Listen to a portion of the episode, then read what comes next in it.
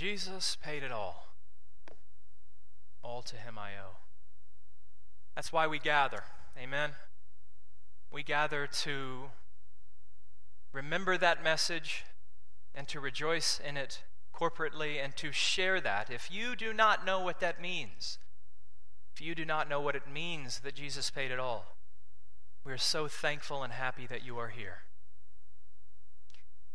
Well, I enjoy reading self help books.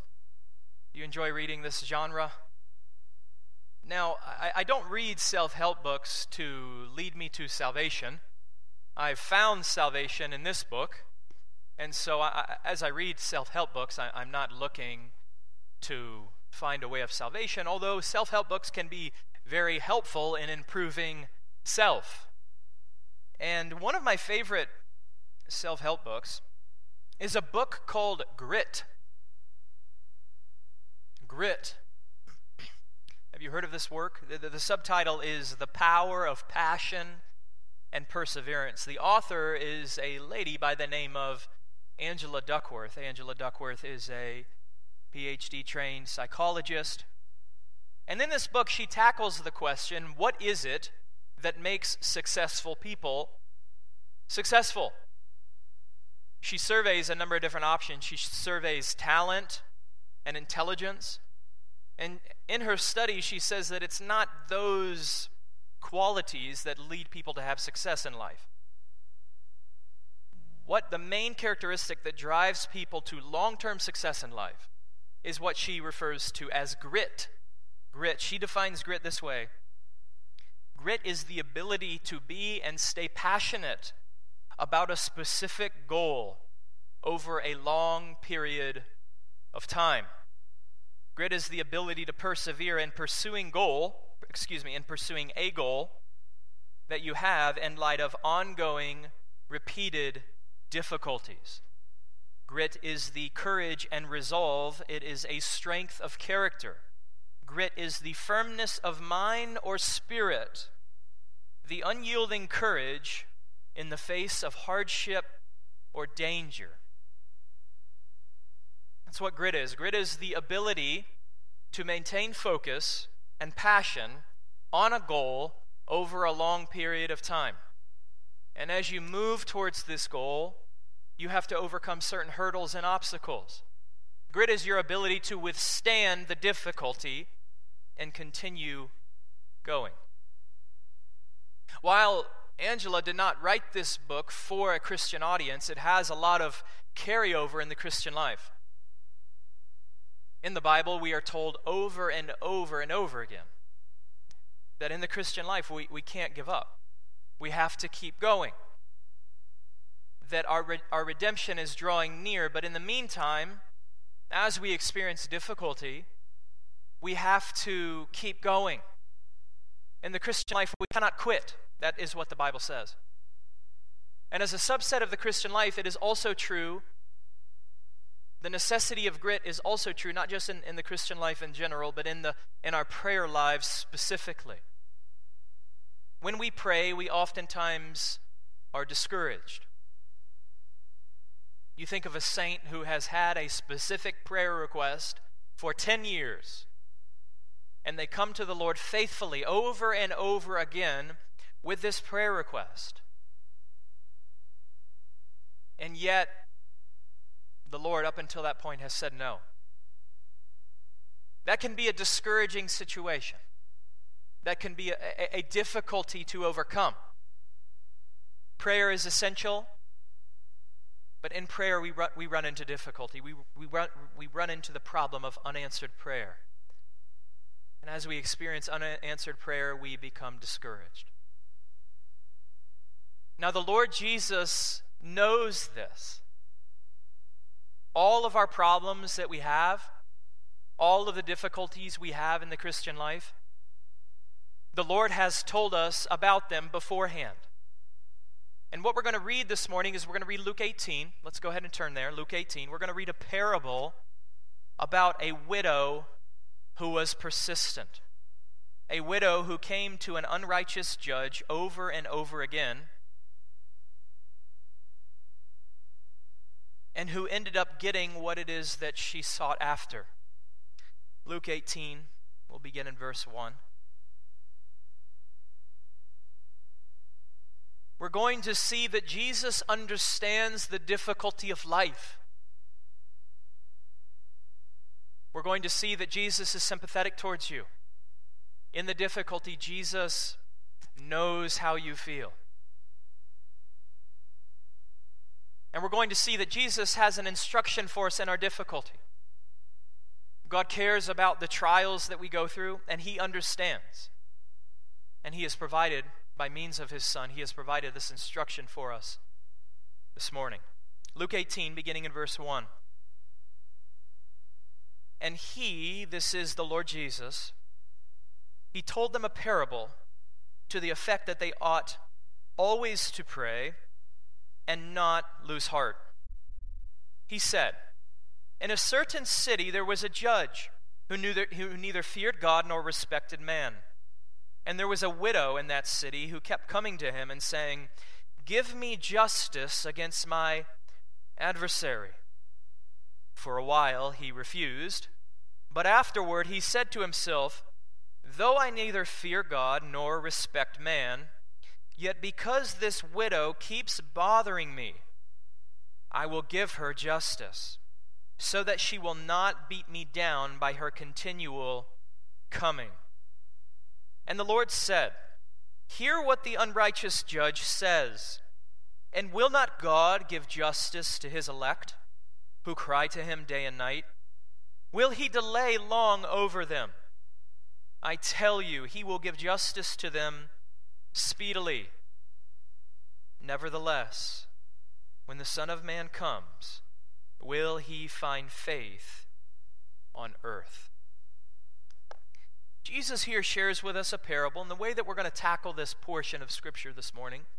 In the first section, we're going to spend a, a bit of time explaining what this parable means. And then we're going to move to application. What does J- Jesus mean here in using this parable? To understand what Jesus means, we have to tackle the notion of a parable. We have not tackled this since I've been here. A parable is a story used to illustrate a spiritual truth. One characteristic of a good Bible teacher is that they will use stories to illustrate points. That's what Jesus is doing here. A good preacher will take his cue from the Lord Jesus himself. This is a story, and it's not necessarily a true story. This doesn't necessarily have to be historical for Jesus' point to still be true. Jesus' point is not to say this actually happened. His point is illustrative. It can be true whether it happened or not. Now, I imagine, in light of all of the experiences people have had in the world, at somewhere, at some time, in some place, this has happened. But Jesus' point is not that. Jesus' point is simply to use this story as a teaching device. And what he wants to teach us, he wants to teach us to persevere in prayer. And the way he teaches us that is by using an argument of lesser to greater.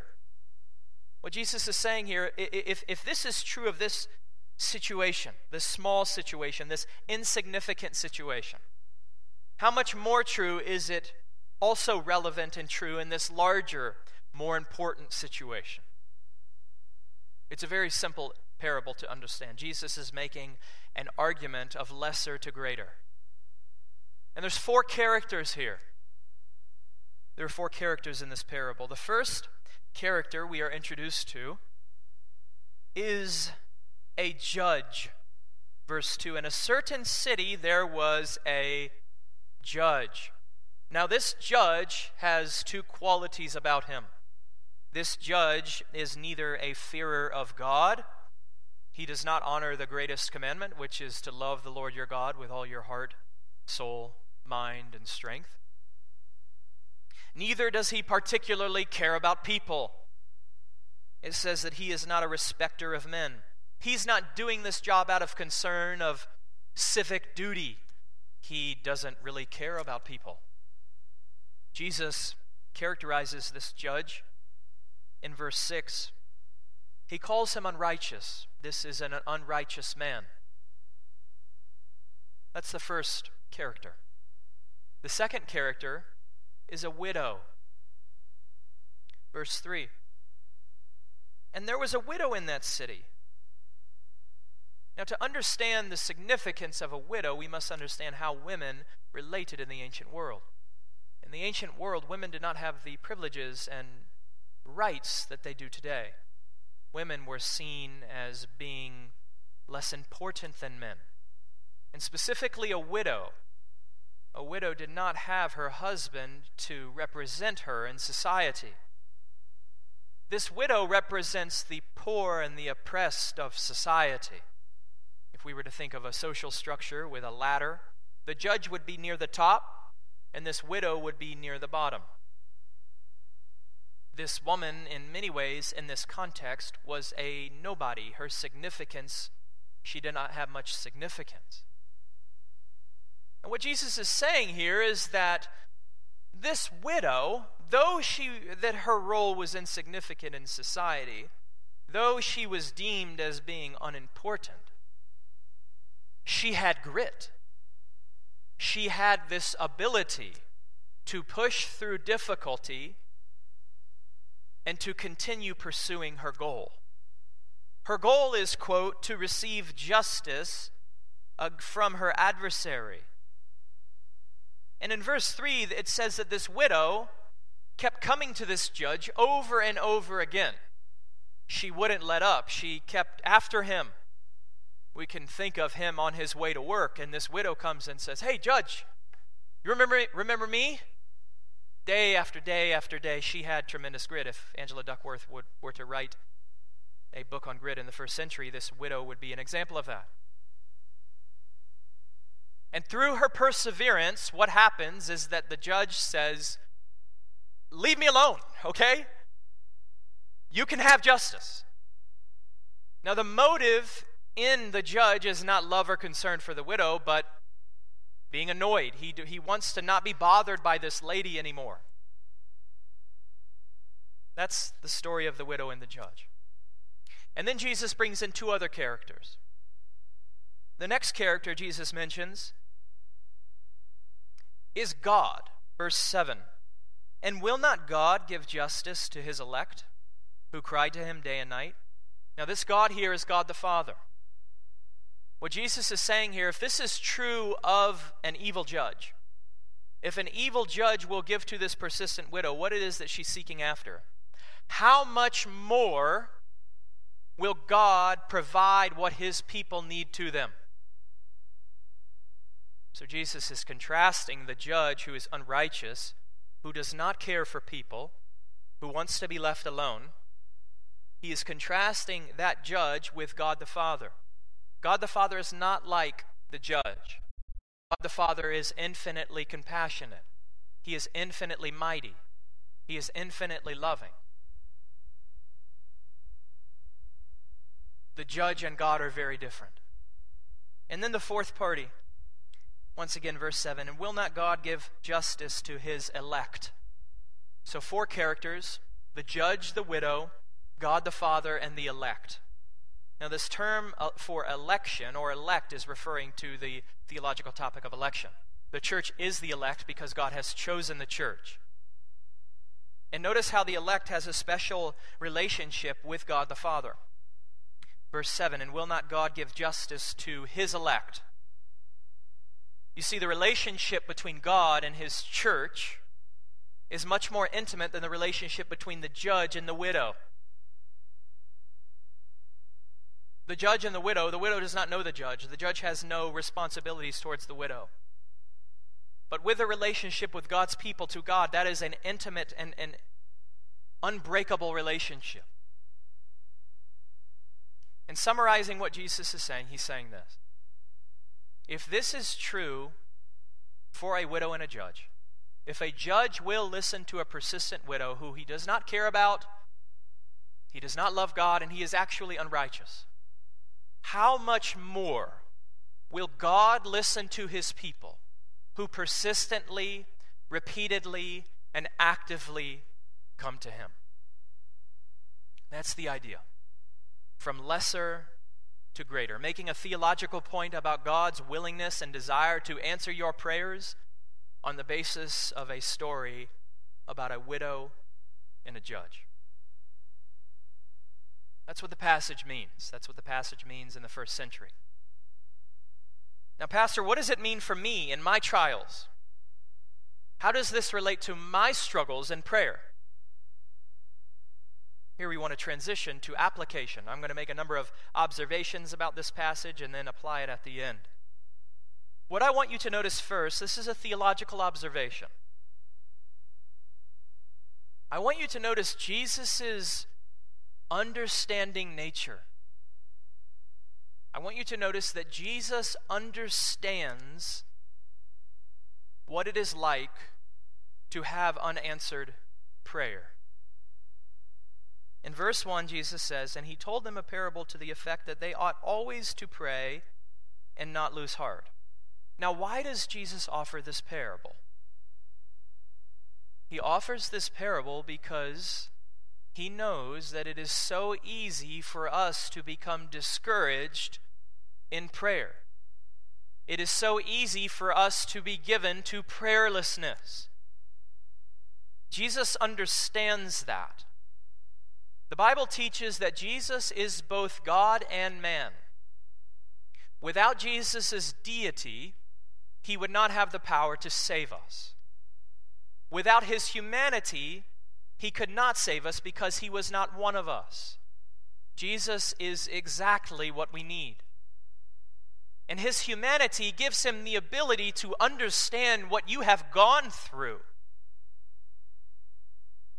Jesus is able to sympathize with you. More so than anyone else in all of the world, Jesus gets you more so than anyone else. And the reason why he does is because he knows what your experience is like. He has been through the same type of difficulties. Take unanswered prayer. What did Jesus pray right before the cross? He said, Father, I pray that this cup would pass from me if it is your will.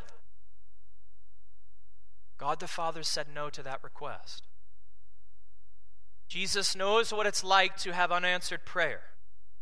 And Jesus is able to sympathize with you in the difficulties that you experience, in the frustrations and trials of life and of prayer. And connecting this to kind of a current issue that, that, that society has made popular, you think of the notion of solidarity. You think of the notion of solidarity. Solidarity is the relationship that a person might have with a group or a person might have with, with another person. And this relationship is characterized by a shared mindset and shared experiences. My wife has epilepsy. And every one, one, one day every year, there's a national day of epilepsy awareness. And on this day, there might be a walk for epilepsy or a run for epilepsy, and people will wear the purple color, uh, excuse me, wear the color purple and show solidarity with each other. That's what solidarity means. And, and solidarity is powerful because it's, it's very helpful for other people to understand and get you. One of the more discouraging situations in life is whenever you have this burden and you go to someone who, who think might be able to help you and you share with them the burden. But they just don't get it. They just offer counsel that is unhelpful and they don't understand. Off, sometimes to, to understand each other, we have to walk in each other's shoes. Now, the Lord Jesus has walked in your shoes. Listen to what Hebrews says. Hebrews 4:15 For we do not have a high priest who is unable to sympathize with our weaknesses but we have one who in every respect has been tempted as we are yet without sin the Bible teaches that Jesus, because he is a man, because he is truly a man, He is truly human just as you are truly human. He is able to understand and sympathize with you in an infinite way. He gets you, He understands your dilemma, He understands your difficulty. Because He is God, He has the power to deliver you from your difficulties. And because He is human, He has the ability to understand you. In your trials and difficulties, dear friend, Jesus gets it. Jesus is the most relevant and approachable person ever. How can you say no to Jesus? If you're not a Christian, I, I, would just ask, how can you say no to this type of person?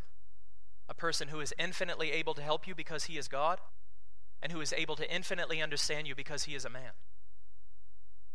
Jesus understands. He, he, he tells us to keep going because he understands what it's like to struggle with difficulty and discouragement. That's the first observation. The second observation is this, based upon this passage. Another theological observation God the Father hears your prayers. God the Father hears your prayers. Sometimes the most obvious point needs to be pointed out. You might be saying, Yeah, no duh, Pastor. No duh, God hears our prayers. Tell us something new. That's obvious. And it is, it is. But, but I, I, I want to kind of drill down here a bit. And I want us to kind of try to understand exactly what that means for you. What exactly does that mean that God hears your prayers? It means this it means that at any time, in any situation, in any difficulty, that you have available to you the ear of Almighty God. And this Almighty God is perfect, holy, good, and true. His abilities have no limit. He has no limitations. He does not sleep, he does not need food. He is self existent. He always is, and always was, and always will be. Through all of life's frustrations and difficulties, because of the Lord Jesus Christ, He offers His ear to you. He never tires of hearing your requests. He never needs a break. He has no limit. You can tell him anything and everything you want. He does not grow tired. Because of the Lord Jesus, he will never, never tell you, okay, I've heard enough from you today. Through all of life's frustrations and difficulties, through all of life's unanswered prayer, you have a heavenly advocate who is infinitely superior to you and who can provide for you all that you need. and He cares for you. He cares for you. He cares about your burdens. He cares about your trials. He cares about your discouragement. And we must never believe that unanswered prayer is a sign that God does not listen. We must never assume that unanswered prayer means that God is not listening.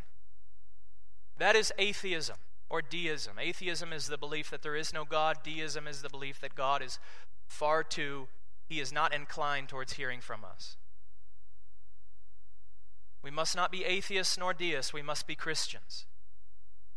Simply because God has not answered your prayer does not mean that He is listening. He is listening, He is always listening. From this text, tying this to the passage,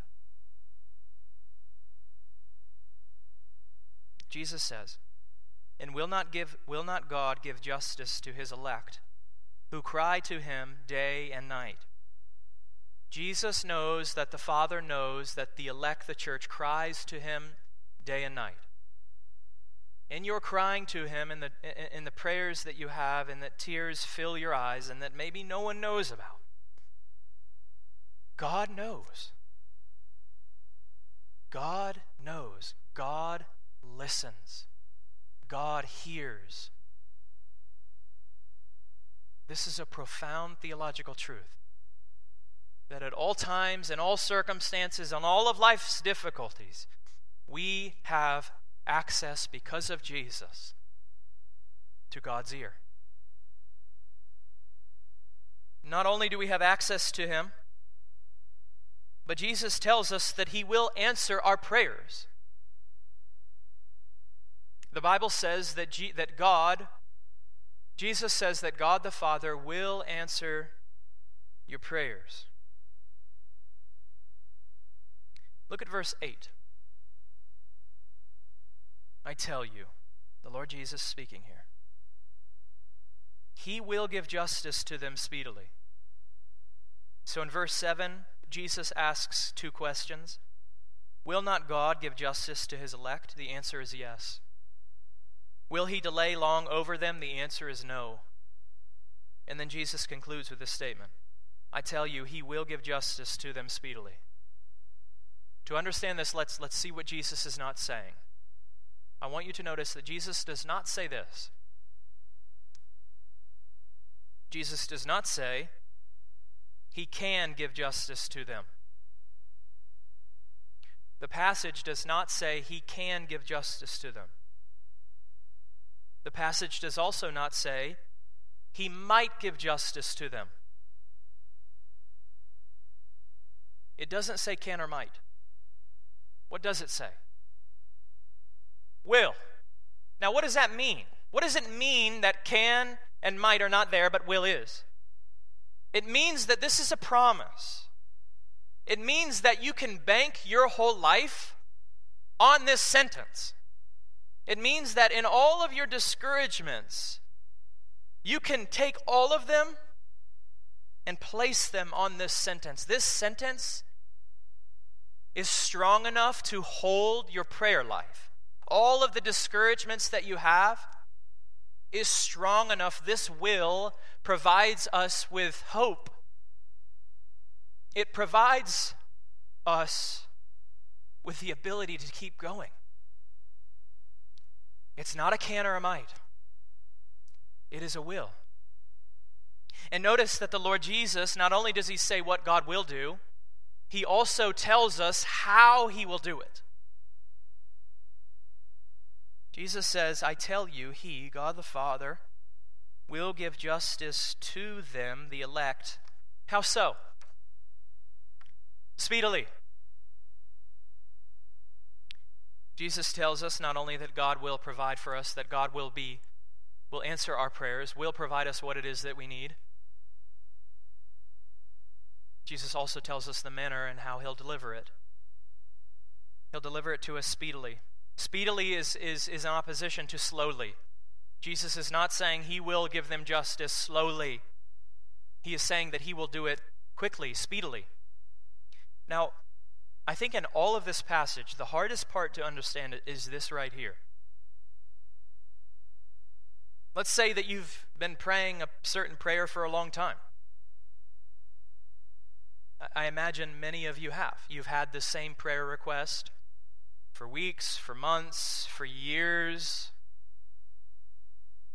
And so you, you read this and you scratch your head like, ugh, Lord, no, this hasn't happened quickly. How do we relate our experience to what the Bible teaches? How do we do that? Well, first, we must understand that what it is that determines truth is not our experience, but it is the Word of God. And that the whole Christian life is a process of the Lord pruning us of our false ideas about Him and about the world and moving us to think thoughts that He has about Himself and about the world. That is what being a Christian is. That is what it means to grow in godliness. And so we know that the Lord Jesus is right, right? We know that the Lord Jesus is right, right? Yes, He is. He is right. What he says is true. How do we understand it, though? A wonderful question.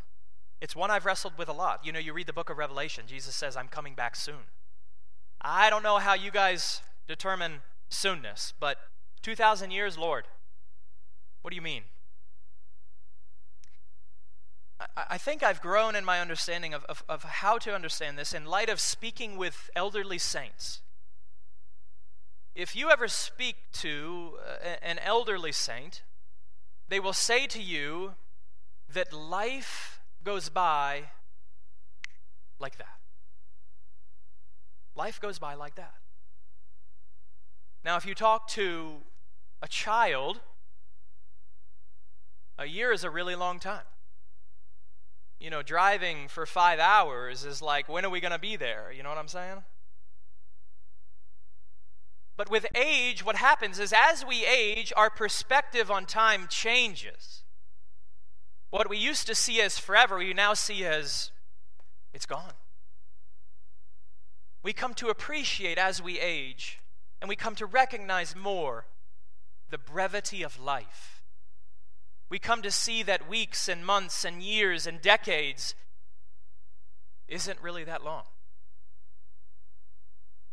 And I take it that when we get to heaven, when we get to heaven and when we see our lives play out in front of us, and when we see, uh, we look upon those times where we had to be patient, we will look back in that and say, that happened all very quickly.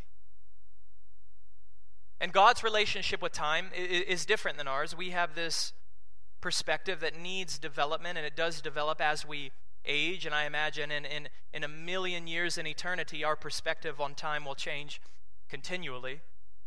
But what God offers here is He offers His perspective. From His perspective, which we can kind of taste and see in life, is that from His perspective, He provides this in a timely manner, that it happens speedily. And from your perspective, though, you, you might be in a trial where you're just saying, Lord, how much longer? Where are you? That might be where you're at. And in some sense, that's okay. But what we must do is we must read this passage and we must trust what Jesus teaches by faith. And we must trust that not only will God provide for us, but He will do so speedily. Then in the meantime, we might not feel that, but we know one day we will feel this. It might not be in this life, though. But we embrace it by faith. We embrace it by faith. And as we close, the last point, this is kind of touching upon the title of the sermon. Don't give up. Don't give up. In your discouragement, in your prayers, in the Christian life in general, but in, the in, in your prayer life specifically. Don't give up. Keep going. Keep pressing. That prayer that you have had for a long time, tomorrow morning, wake up, get on your knees, and pray the same prayer. Keep going. Keep praying. And we know what is true about persistence, right? Persistence pays off. Persistence pays off. That is true in life in general, for hard work, and that is true in the Christian life specifically. The degree to which you exert yourself in praying in this life about hard things is the degree to which you will be rewarded when the Son of Man returns. Now, that might not happen in this life. But as Galatians 6 9 says, if you do not give up, you will reap a harvest. The Bible says that. Don't give up. Keep going. Keep praying. Keep believing God and wait to see what he does. To end this morning, this book is called Devoted Great Men and Their Godly Mothers or Moms. Fathers and sons and daughters, if you're looking for a good book to get your mother, I would recommend this book. In this book, the author, Tim Challies, shares a number of stories about how godly mothers have impacted specific men in church history. And there's one story particularly that I think illustrates the, the, the, the promise that we have of, of deliverance, but the necessary persistence that it requires. This is a story of a woman by the name of Angela Yuan. I think I'm pronouncing her name right. Angela Yuan. Angela is the mother of a man by the name of Christopher Yuan. Christopher is a published author, conference speaker, and Bible teacher. Now, Christopher was not always a Christian. He, at one time in his life, lived a life of homosexuality and drug use. But listen to how Christopher's life pan, has panned out. After Christopher was flunked from dental school, he turned to organizing parties and events for the gay community.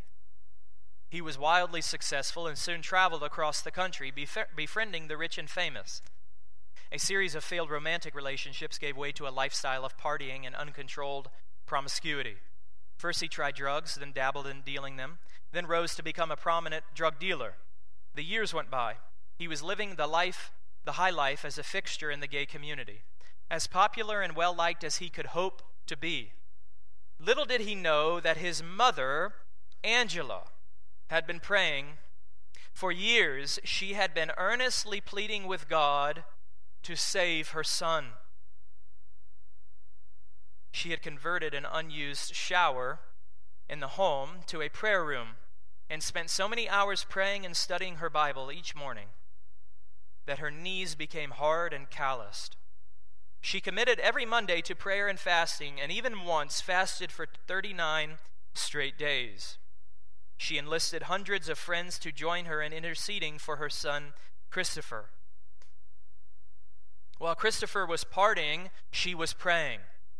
In particular, Angela prayed that in some way and for some reason, Christopher's friends would desert him. Then one day, the DEA showed up at Christopher's apartment and charged him with a long series of drug offenses. He was sentenced to six years in federal prison. With no way out, he picked up the phone and called his mother. Angela responded not with despair, but with, but with thanksgiving. After all, she had prayed that God would do whatever it took, and He had. She decided to begin counting her blessings, to desperately, prayerfully record reasons to be thankful. Christopher is in a safe place, she thought, and he called us for the first time. That list, that list of thankfulness would grow and grow, and she would continue to pray, to fast, to persevere in her pleas to God. God began to answer. On his third day in prison, Christopher walked past a pile of trash and noticed a book lying in the trash. He picked it up and found that it was a brand new Gideon's New Testament. With nothing better to do, he went back to his cell and began to read it. He read through it then again and again. It began to make sense. He began to even, joy, even join a friend to study the Bible together. A short time later, he was transferred to another prison where he found these words scribbled underside on the underside of the top metal bunk. If you are bored, read Jeremiah 29:11. He did, and for the first time, and for the first time considered that he, even he, might have a hope and a future. He said this For the rest of my life, I was going to live with this felony on my record like a permanent stain branded on my soul. But with God, it seemed I had no record. I had no debt to be paid. I had no shameful past. I wanted that. Just the possibility of a hope and a future seemed to brighten my gloomy cell and improve my dreary morning. Maybe I actually did have something to look forward to. Christians con- Christopher's conversion to Christ was not something he could narrow to a specific moment in time. But over time, he came to the place where he could confess this I am not a gay Christian, nor a straight Christian. I am not a Chinese Christian, nor a male Christian. I am simply a Christian. And this is my main identity. Mothers, you might be going through a trial in that you're praying for your children and it seems so hopeless. It seems that God is completely aloof to what you're going through. Now, mothers specifically, and, and, and, and dear saints in general, I want to show you and reiterate again from this passage that God hears you, that Jesus understands, and that God is using this difficulty to produce something in you and in the world, something great. You might not be able to see it, you might not be able to feel it. But based upon this testimony, and more importantly, based upon the Word of God, God will give justice to you speedily. Father, we thank you for your word and the tremendous blessing that it is to know it and to understand it. Father, we thank you for the Lord Jesus Christ, who both models for us, understands, and teaches us the will of God. Father, I pray that you would encourage all of us in our prayer lives that by means of your scriptures, by means of how you have proved true in the lives of your saints, that you would supercharge our prayer lives and that you would lead us to continue on. That we would have grit, that we would have grit in the Christian life and grit in our prayer lives. Father, we thank you for your mercies and your grace. Help us, Father. Encourage us. And Father, use our prayers to accomplish something great in this world. We pray these things in the name of our Lord Jesus Christ. Amen.